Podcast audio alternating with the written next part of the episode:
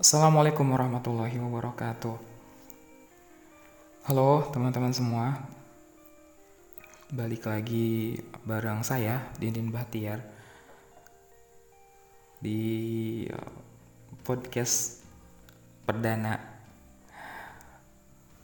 Ya, uh, sebelum uh, saya sharing terkait dengan uh, nanti yang bakal dibahas mau disclaimer dulu bahwa ini adalah podcast pertama pertama saya. Akhirnya juga akhirnya kesampaian juga setelah dikubur lumayan lama uh, rencana untuk bikin podcast. Dan alhamdulillah hari ini bisa pelan-pelan direalisasikan Selanjutnya bagi teman-teman yang dengerin mohon dimaklum kalau nanti di sesi sharingnya masih agak belibet ngomongnya karena masih belajar juga. Dan jika nanti ada yang ada statement atau kalimat yang uh, mungkin dianggap uh, keliru itu mohon di uh, maklum. Dan kalau memang teman-teman punya cara pandang masing-masing uh, silahkan saja. Ini hanya subjektif uh, pendapat uh, dari saya. Oke sebelumnya saya mau sapa dulu teman-teman yang ngedengerin.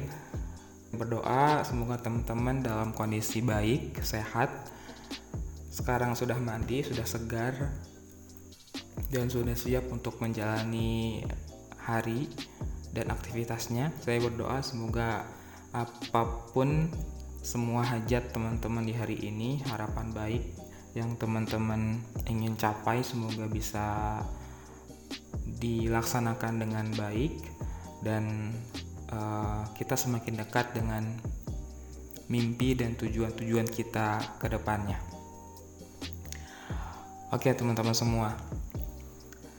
Kali ini saya akan sharing ya sharing atau berbagi uh, tentang isu yang kemarin baru saja mencuat di permukaan itu karena cukup menarik dan jadi poin penting di awal tahun ya gitu. Ya pasti udah uh, tahu lah ya mau bakalan bahas apa. Ya kemarin kita baru aja dihadirkan uh, bencana alam di utamanya di daerah Jabodetabek Jakarta ada juga Banten dan Jawa Barat yang harusnya atau yang biasanya awal tahun itu disambut dengan gegap gempita meriahnya kembang api eh, peringatan-peringatan yang meriah.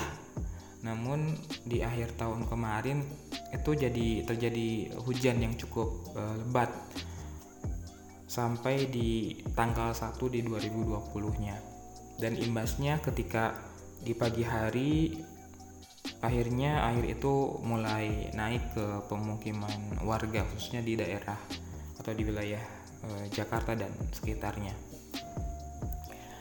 Sebetulnya banjir ini merupakan berita ataupun kejadian mungkin kejadian yang intensitasnya cukup sering di terjadi di di ibu kota. Namun setelah ditelusuri ternyata banjir di awal tahun ini merupakan banjir yang paling parah. Paling parah untuk uh, dampaknya kepada uh, warga kepada uh, wilayah gitu kan ya. Banyak kerusakan banyak uh, infrastruktur yang uh, roboh gitu kan banyak juga uh, warga yang dievakuasi dan lumayan menyita atau agak ngeri-ngeri sedap juga ya ketika media-media mainstream seperti televisi kemudian juga di sosmed banyak banget menyoroti tentang banjir uh, di Jakarta ini.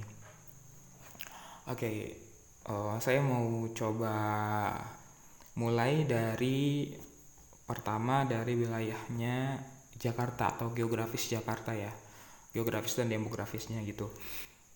Nah, Jakarta ini uh, medannya ataupun uh, tanahnya itu tanah yang flat gitu. Dan uh, dikelilingi oleh uh, ada pantai juga ada uh, sungai ada 13 sungai yang mengalir gitu di daerah Jakarta.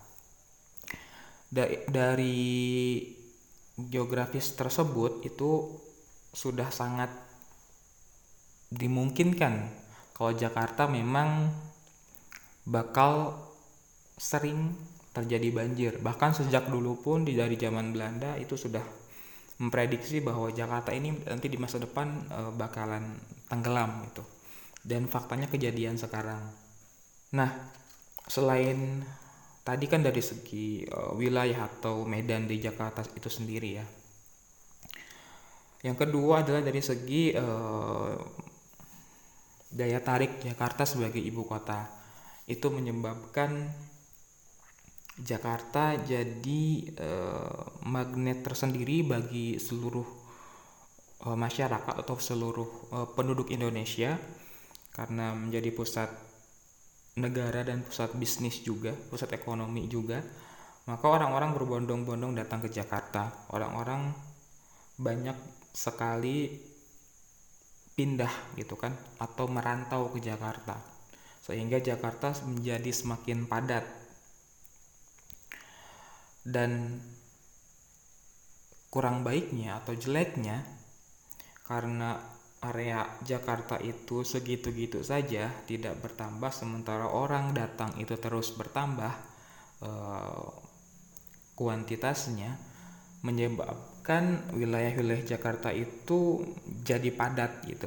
Bahkan yang tadinya atau yang harusnya wilayah-wilayah bantaran sungai itu tidak ada bangunan atau pemukiman karena saking padatnya banyak warga pendatang itu yang membangun rumah di di daerah bantaran uh, kali atau bantaran sungai. Itu yang menyebabkan uh, yang harusnya sungai ini punya area yang uh, normal gitu karena penduduk datang dan membangun rumah di sana sehingga menyempit areanya. Sehingga ya mau gak mau air kan gak bisa di gak bisa eh, ditolak ya. Ya ketika banjir air kan datangnya ya tidak pilih-pilih gitu. Ya udah diterjanglah uh, pemukiman-pemukiman yang ada di uh, bantaran sungai atau di kali uh, tersebut gitu. Nah banyak orang datang terus juga mencari kerja di Jakarta gitu kan ya. Dan ini jadi poin penting juga bahwa ketika ada satu area yang banyak penduduknya banyak orang datang ke sana gitu kan tapi tidak uh, memiliki ini saya mau ke poin berikutnya tentang tata kelola uh, tata kelola kotanya tuh. Nah tata kelola kota juga ini penting gitu teman-teman semua. Bagaimana kita bisa menaksir uh, area-area yang ada di satu wilayah gitu. Mana saja area hijau mana saja area uh, biru mana saja area yang memang khusus untuk pemukiman gitu. Dari tahun menurut datanya dari tahun 2000 dari tahun 19 90-an itu ke tahun 2015 itu wilayah zona bukan zona wilayah e, merah itu terus bertambah. Wilayah merah itu artinya wilayah-wilayah wilayah-wilayah yang dialih fungsikan menjadi wilayah menjadi area pemukiman gitu.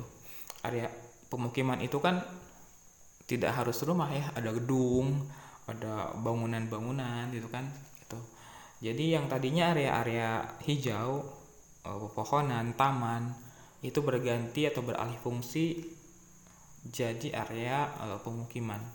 Dibangunlah gedung-gedung tinggi dibangunlah pemukiman-pemukiman apartemen hotel uh, banyak kantor dan perusahaan di sana juga berdiri gitu kan dengan kokoh dengan berpuluh-puluh lantai malah gitu. Itu menyebab yang itu menyebabkan uh, si tanah ini menjadi berubah menjadi beton gitu. Bukan lagi tanah tapi jadi beton. Nah ketika air datang air hujan datang dari atas ke bawah dan menyentuh tanah tidak langsung menyentuh tanah maksud saya ya udah air itu Eh, bakalan ada terus di permukaan gitu. Akhirnya ada akhirnya ya banjir. Oke kemudian juga uh, tadi selain secara geografi, secara medan di Jakarta, kemudian juga daya magnet Jakarta sebagai ibu kota sehingga didatangi oleh banyak orang. Yang ketiga juga tentang tata kelola kotanya bagaimana. Terus uh, yang keempat ini berhubungan dengan yang ketiga tentang tata kelola kota e, bagaimana si e, apa namanya drainase atau e, tempat air mengalir di sebuah e, pemukiman itu tidak jalan gitu bahkan datanya itu e, 8 dari 10 bangunan yang disurvei tentang drainase e, terkait dengan drainase drainase si bangunan tersebut itu hanya dua bangunan atau dua gedung yang drainasenya itu bagus. Sisanya drainasenya saluran airnya itu tidak tidak berjalan maksimal. Gitu. Ini yang menyebabkan air itu ya tidak tidak masuk ke tanah. Nah, dengan beberapa poin yang tedah, yang tadi saya sebutkan, pantaslah saja Jakarta uh, diprediksi bakalan tenggelam gitu.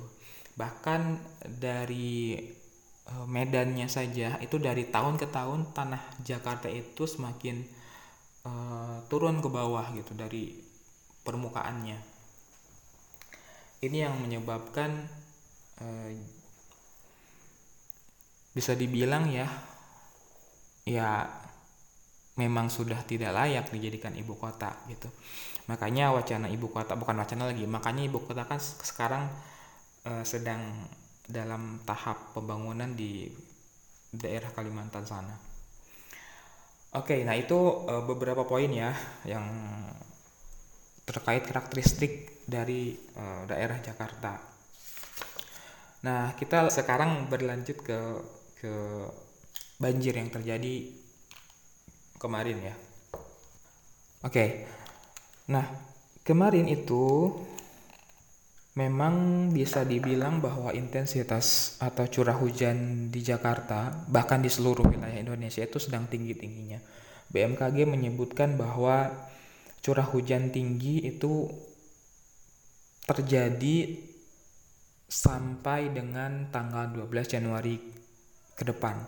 Bahkan intensitasnya akan terus naik hingga awal ke pertengahan Februari e, tahun ini. Nah, dengan adanya curah hujan yang tinggi ya, gitu kan. Sebetulnya pemerintah daerah in, dalam hal ini ya Jakarta, pokoknya wilayah yang terdampak aja ya harusnya itu bisa mengantisipasi mengantisipasi ketika memang curah hujan itu akan tinggi gitu.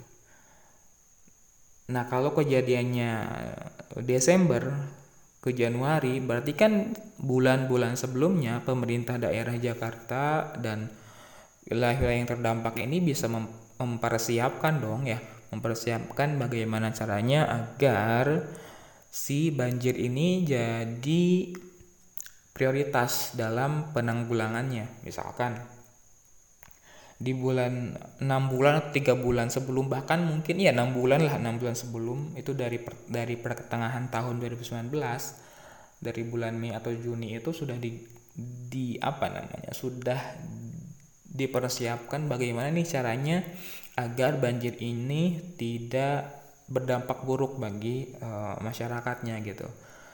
Namun kenyataannya kan hari ini bisa dilihat bahwa media yang ada di televisi, di uh, YouTube seakan-akan pemerintah daerah itu tidak atau belum siap untuk menghadapi uh, banjir ini. Bahkan saya melansir uh, di Kompas TV itu ada ada diskusi dua art diskusi apa namanya iya ada satu tayangan berita di Kompas TV eh, ketua DPRD kota. Ya DPRD eh, Jakarta. Provinsi Jakarta gitu. Bilang bahwa pemerintah pemerintah daerah katanya itu belum siap untuk eh, menanggulangi si banjir ini gitu. Itu terlihat dari adanya uh, nah ini masuk ke chapter berikutnya ya gitu kan karena adanya ke simpang siuran. Karena adanya silang pen, silang gagasan antara pemerintah pusat dan pemerintah daerah gitu. Bahkan antara pemerintahan daerah sebelumnya dan pemerintah pemerintah daerah saat ini. Mungkin teman-teman pernah mendengar tentang adanya uh, isu normalisasi dan naturalisasi lahan atau sungai di Jakarta ya. Kita tahu bahwa ini bukan bermaksud membandingkan tapi memang sejarahnya harus saya ceritakan gitu. Kita tahu bahwa uh, di pemerintahan sebelumnya pemerintahan daerah di Jakarta itu ketika gubernurnya Pak Ahok itu sudah gencar atau sudah malah sudah sudah ada pada tahap pengerjaan untuk normalisasi e, sungai. Tapi ketika ganti kekuasaan, ganti pemerintahan itu Pak Anies itu ganti strategi untuk menanggulangi banjir ini dengan adanya naturalisasi sungai gitu. Saya yakin teman-teman pun pasti bertanya, lalu apa sih norma, e, bedanya antara normalisasi dan naturalisasi? Sepemahaman saya, e, normalisasi itu adalah salah satu upaya untuk menormalkan kembali deras aliran sungai agar mengalir sebagaimana mestinya. Gitu. Sementara naturalisasi adalah mengembalikan fungsi daripada sungai, itu kan ya, dengan kembali me merawat ekosistem-ekosistem yang seharusnya ada di sungai gitu. Nah, untuk normalisasi itu biasanya atau pada teknis pelaksanaannya itu bakal dibangun beton-beton di uh, sisi kanan dan kiri sungai sehingga ketika memang uh, ada aliran sungai atau air meluap itu dengan adanya beton air itu bakal mengalir lebih deras gitu. Maksudnya airnya itu tidak ketahan sama barang-barang ataupun sesuatu yang ada di dalam air gitu. Bakalan lebih deras alirannya sehingga dinormalisasi. Tetapi kalau naturalisasi dalam teknisnya itu tidak pakai beton teman-teman, tapi bagaimana caranya? Tetap uh, si kawasan sungai ini di naturalkan gitu, di hijaukan kembali gitu. Nah, yang menarik adalah antara bahkan kemarin saja minggu kemarin kalau tidak salah itu ketika Pak Anies Eh, Gubernur Jakarta dengan Pak Basuki Hadi Mulyono itu Menteri PUPR itu dalam satu sesi saling apa namanya saling saling koreksi gitu terkait gagasan ataupun terkait solu, uh, solusi bagaimana banjir ini atau sungai ini bisa ditanggulangi untuk mencegah banjir. Dari pemerintah pusat ataupun dari Kementerian PUPR itu pengennya dominan di normalisasi untuk uh, tahap penanggulangannya atau pengerjaan pengerjaannya. Sementara dari pemerintah daerah Jakarta itu Pak Anies sendiri pengennya di naturalisasi ada silang pendapat di sini, ada silang gagasan di sini, gitu kan. Dan menurut saya pribadi, ketika uh, saya mengkorelasikan antara normalisasi dan naturalisasi, sebetulnya dua cara ini sama-sama bagus, sama-sama oke okay, bisa dijalankan di di uh, Jakarta. Cuma kalau melihat dari segi menurut pendapat saya dari segi area area wilayah Jakarta yang tadi kan saya bilang di awal bahwa banyak pemukiman penduduk di daerah bantaran sungai sehingga sungai itu jadi menyempit dan areanya ya sangat kecil sekali gitu. Ketika harus dinaturalisasi itu bakalan bakalan memakan waktu yang sangat-sangat panjang gitu bahkan e, berkesinambungan gitu. Tidak mungkin cepat untuk uh, pengerjaannya gitu kan ya. Sementara normalisasi menurut saya lebih lebih lebih bisa dijadikan solusi gitu karena normalisasi kan tidak perlu adanya pen, pelebaran ini ya pelebaran sungai gitu kalau naturalisasi kan pada praktiknya harus ada area sungai yang dilebarkan gitu. Nah kalau teman-teman punya pandangan lain boleh silahkan nanti eh, komen aja di eh, bawah atau di kolom komentar. Takutnya ada pemahaman atau konsep yang saya jelaskan itu keliru gitu. Tapi alhamdulillah kemarin hari Rabu itu Pak Jokowi manggil seluruh kepala daerah yang terdampak banjir untuk bagaimana caranya banjir ini menjadi atau bisa teratasi. Dan akhirnya disepakati bahwa antara e, pemerintahan pusat dan pemerintahan daerah ini bekerja sama untuk melaksanakan program naturalisasi dan normalisasi dan normalisasi secara e, bersamaan. Begitu. Nah berikutnya teman-teman semua ini terkait dengan uh, bencana alam yang terjadi di daerah Jakarta Jabodetabek Banten khususnya juga dan uh, di daerah Jawa Barat saya mengirim doa semoga teman-teman yang terdampak disab, uh, diberikan kesabaran, dikuatkan dan diberikan ketabahan untuk menghadapi ujian ini gitu dan kirim semangat dari saya di sini. Semoga teman-teman bisa kembali bangkit dan kuat. Nah, itu sekilas yang saya pengen bahas terkait dengan banjir di Jakarta dan Jabodetabek. Nah, yang jadi perhatian juga teman-teman semua dan ini biasanya menjadi bahan menarik terkait dengan respon di sosial media ya siapa lagi kalau bukan yang kalau bukan netizen yang merespon ya. Karena saya pun termasuk salah satu daripada netizen tersebut gitu. Tapi yang yang ironi menurut saya adalah netizen Indonesia itu atau anak-anak plus 62 keluarga plus 62 itu pertama terlalu reaktif.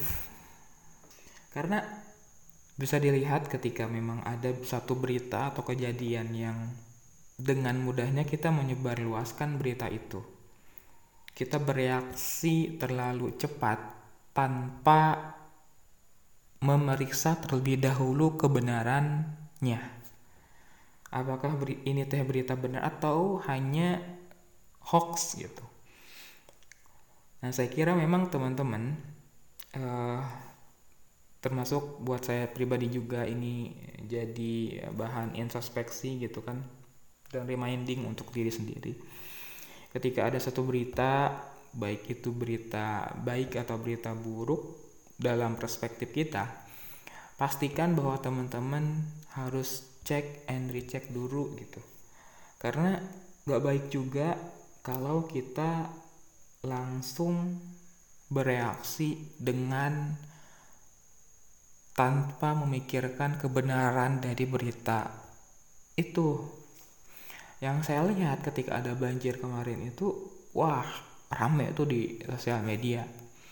Bahkan, bahkan ini. Sepertinya kolom komentar itu lebih rame daripada atau lebih jadi perhatian daripada si captionnya ketika kita update Instagram iya gak sih itu komentar si netizen itu kayak jadi bahan kita tuh saling serang gitu. Saling serang tanpa tahu bahwa sebenarnya kita ini adalah satu warga negara itu satu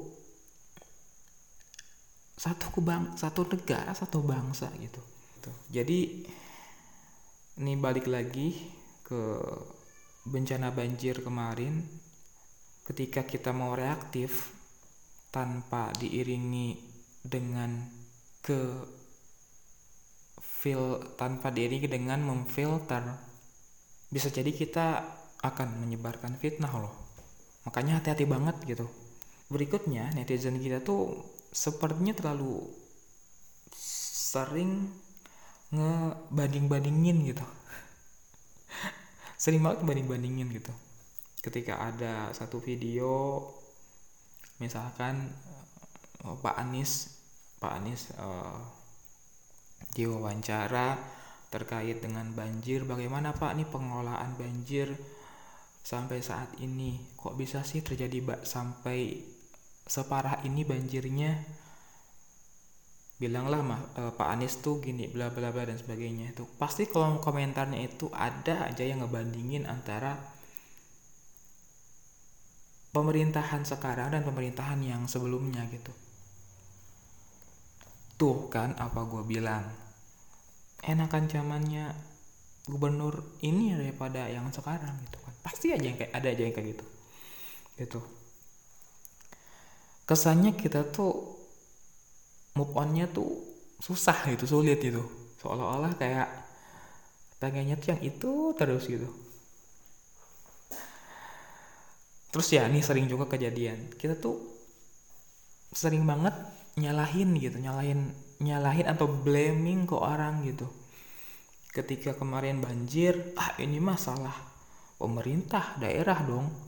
Kenapa coba sungai ini gak dikelola dengan baik? Kenapa itu yang katanya naturalisasi bakal dijalankan kok mandek sih? Kenapa itu kok malah fokusnya ke pengerjaan trotoar bukannya penanggulangan banjir? Ah emang gak niat nih pemerintahan daerah yang sekarang. Ah emang bla bla dan bla gitu kan. Banyak banget itu.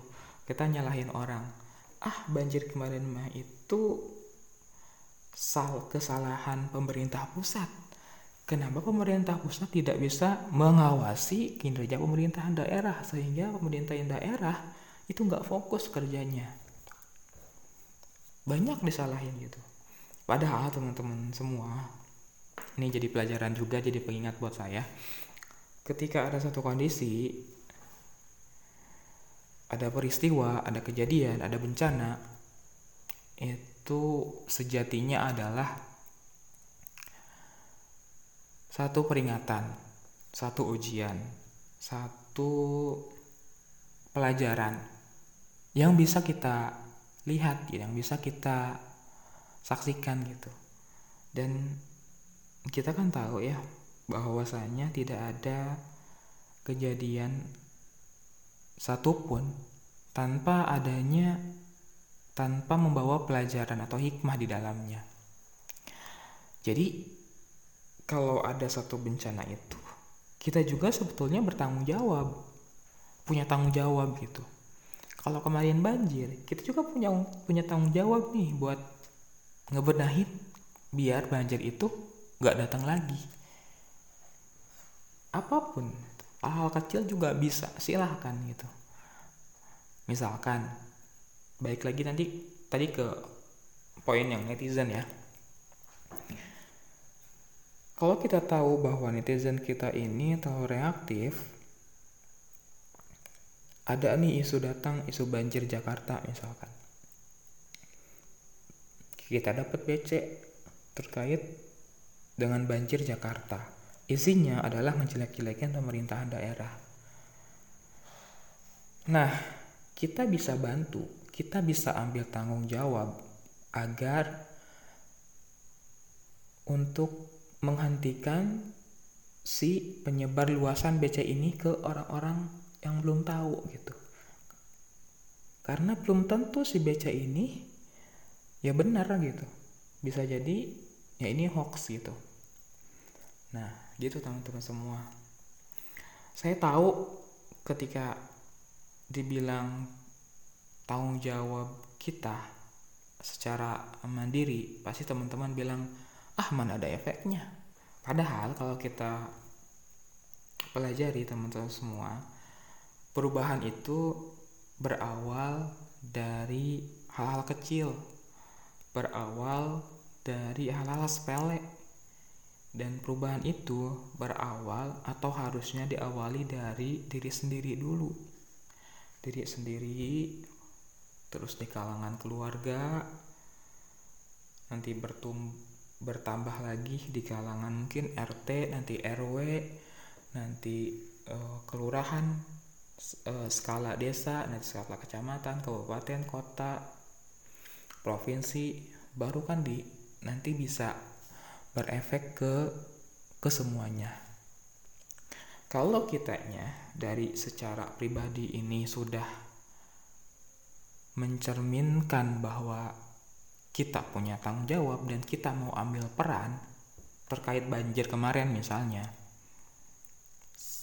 sudah atau belum sih kita benar-benar nggak buang sampah sembarangan? Sudah atau belum sih kita ini benar-benar untuk berhenti menggunakan plastik sudah atau belum sih sebetulnya kita ini untuk gak buang sampah ke sungai? Sudah atau belum sih sebetulnya kita ini mengelola sampah memilah-milih sampah antara organik anorganik misalkan? Ya gitu. Coba tanya deh ke diri sendiri gitu. Kalau kita merasa bahwa belum sepenuhnya bisa dikerjakan, ya kita pun salah sebetulnya. Maka dari itu, ya, ayo ambil peran dan sadari bahwa kita punya tanggung jawab. Oke, terakhir ini sesi terakhir. Alhamdulillah agak rasa udah mau setengah jam aja. teman-teman semua terkait dengan banjir ini bencana alam di di mana pun ya kalau kita bisa tarik benang merahnya itu di eh, Al-Quran pun sudah jelas bahwa kaum-kaum terdahulu pun ditimpa juga bencana-bencana alam. Ada yang banjir besar, ada yang hujan lebat, ada yang angin topan, ada yang angin sun, ada yang tsunami, ada yang gempa bumi dan sebagainya gitu kan. Nah, kalau kita ini semoga jadi bahan pengingat buat saya pribadi teman-teman. Dan kalau kita sadar bahwa kaum terdahulu pun sudah pernah ditegur oleh Allah untuk berlaku adil di muka bumi, berlaku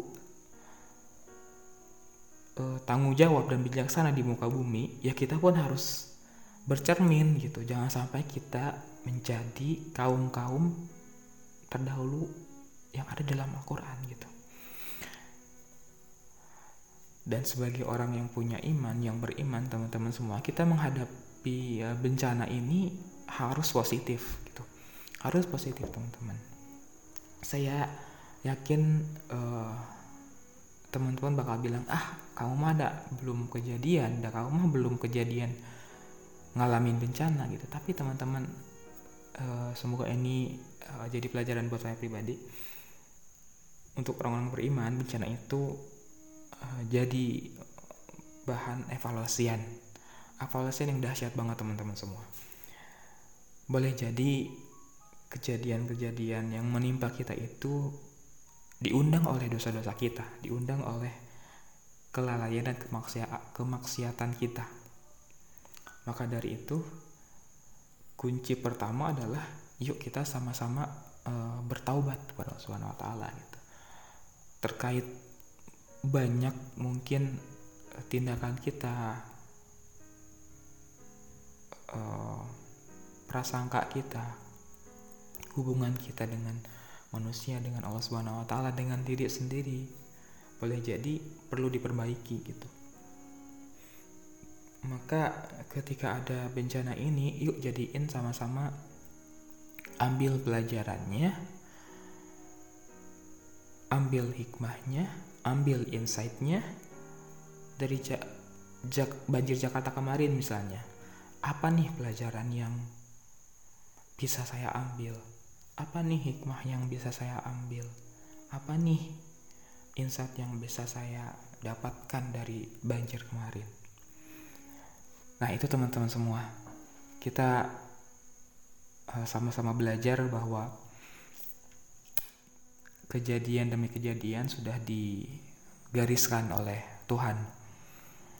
Tugas kita sebagai yang menyaksikan adalah untuk senantiasa berprasangka baik dan senantiasa untuk berintrospeksi diri.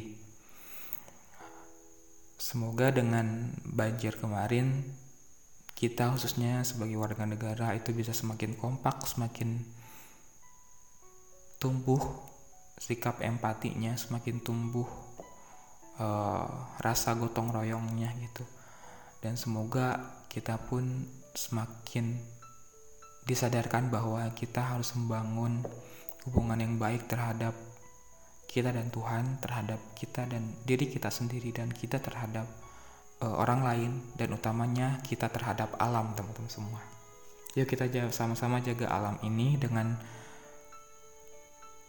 bijaksana dalam berinteraksi dengannya. Ya, ibaratnya alam ini jadi teman lah. Oke, saya coba bahas kembali bahasan kita di awal teman-teman semua. Pertama bahwa terkait dengan bahasan banjir Jakarta ini, kenapa Jakarta uh, mengalami banjir dan sering sekali terjadi banjir. Pertama memang medan dan kontur tanah Jakarta itu flat dan setiap tahunnya itu pasti ada uh, penurunan uh, tanah gitu sehingga uh, secara geografis Jakarta ini memang sudah sepatutnya pasti terjadi banjir. Kedua, terkait dengan daya magis atau daya magnet Jakarta sebagai ibu kota sehingga datang banyak orang datang ke Jakarta mencari kerja dan e, tinggal di sana sehingga menyebabkan pem, banyak pemukiman e, dibangun di daerah-daerah pesisir e, pantai dan sungai gitu. Yang ketiga terkait dengan pengelolaan kota yang belum bagus pengelolaannya Keempat terkait dengan drainase air. Drainase atau saluran air di setiap gedung-gedung yang dibangun tinggi itu belum begitu bagus. E, berikutnya di chapter berikutnya itu saya bahas tentang normalisasi dan naturalisasi. Ada dua gagasan penting uh, strategi yang dimiliki atau yang digagas oleh pemerintah pusat dan daerah dan akhirnya juga uh, bisa kerjasama. Kita doakan semoga bisa dengan lancar. Berikutnya adalah tentang respon kita sebagai netizen. Mohon dikurang-kurangi saling menyalahkannya dikurang-kurangi saling membandingkannya dikurang-kurangi uh, reaktifnya dikurang-kurangi juga saling caci makinya. Nah berikutnya juga yang terakhir yuk kita sama sama-sama bareng-bareng untuk mengambil hikmah dari setiap kejadian.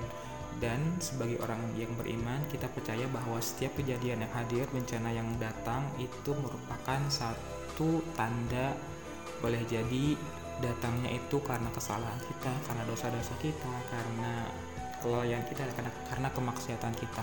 Maka tugas kita adalah bertaubat dan mengintrospeksi diri. Ya alhamdulillah itu aja yang dibahas di sesi sharing kali ini di podcast perdana kali ini. Buat teman-teman semua terima kasih yang udah dengerin. Jika dirasa ini manfaat boleh silahkan share ke teman-teman semua. Jika ada rasanya yang memang perlu dikoreksi terkait argumen saya pribadi atau argumen saya secara subjektif boleh tambahkan atau boleh komen di kolom komentar. Dan boleh juga uh, sekalian kira-kira teman-teman punya tema apa nih yang menarik untuk dibahas di podcast saya uh, berikutnya. Atau teman-teman yang mau diajak kolaborasi boleh nanti kita sama-sama uh, datang saya datang ke teman-teman ke tempat teman-teman mungkin ataupun sebaliknya kita cerita di sana dan sharing terkait dengan isu-isu uh, ataupun apa pun yang menarik untuk dibahas. Oke, terima kasih teman-teman semua. Terima kasih juga yang udah dengerin, yang udah setia untuk men menyimak uh, ocehan saya. Semoga bermanfaat apa semua yang salah datangnya dari saya pribadi, yang benar datangnya dari Allah Subhanahu wa taala. Saya akhiri teman-teman semua. Terima kasih sekali lagi dan sampai jumpa di podcast berikutnya. Assalamualaikum warahmatullahi wabarakatuh.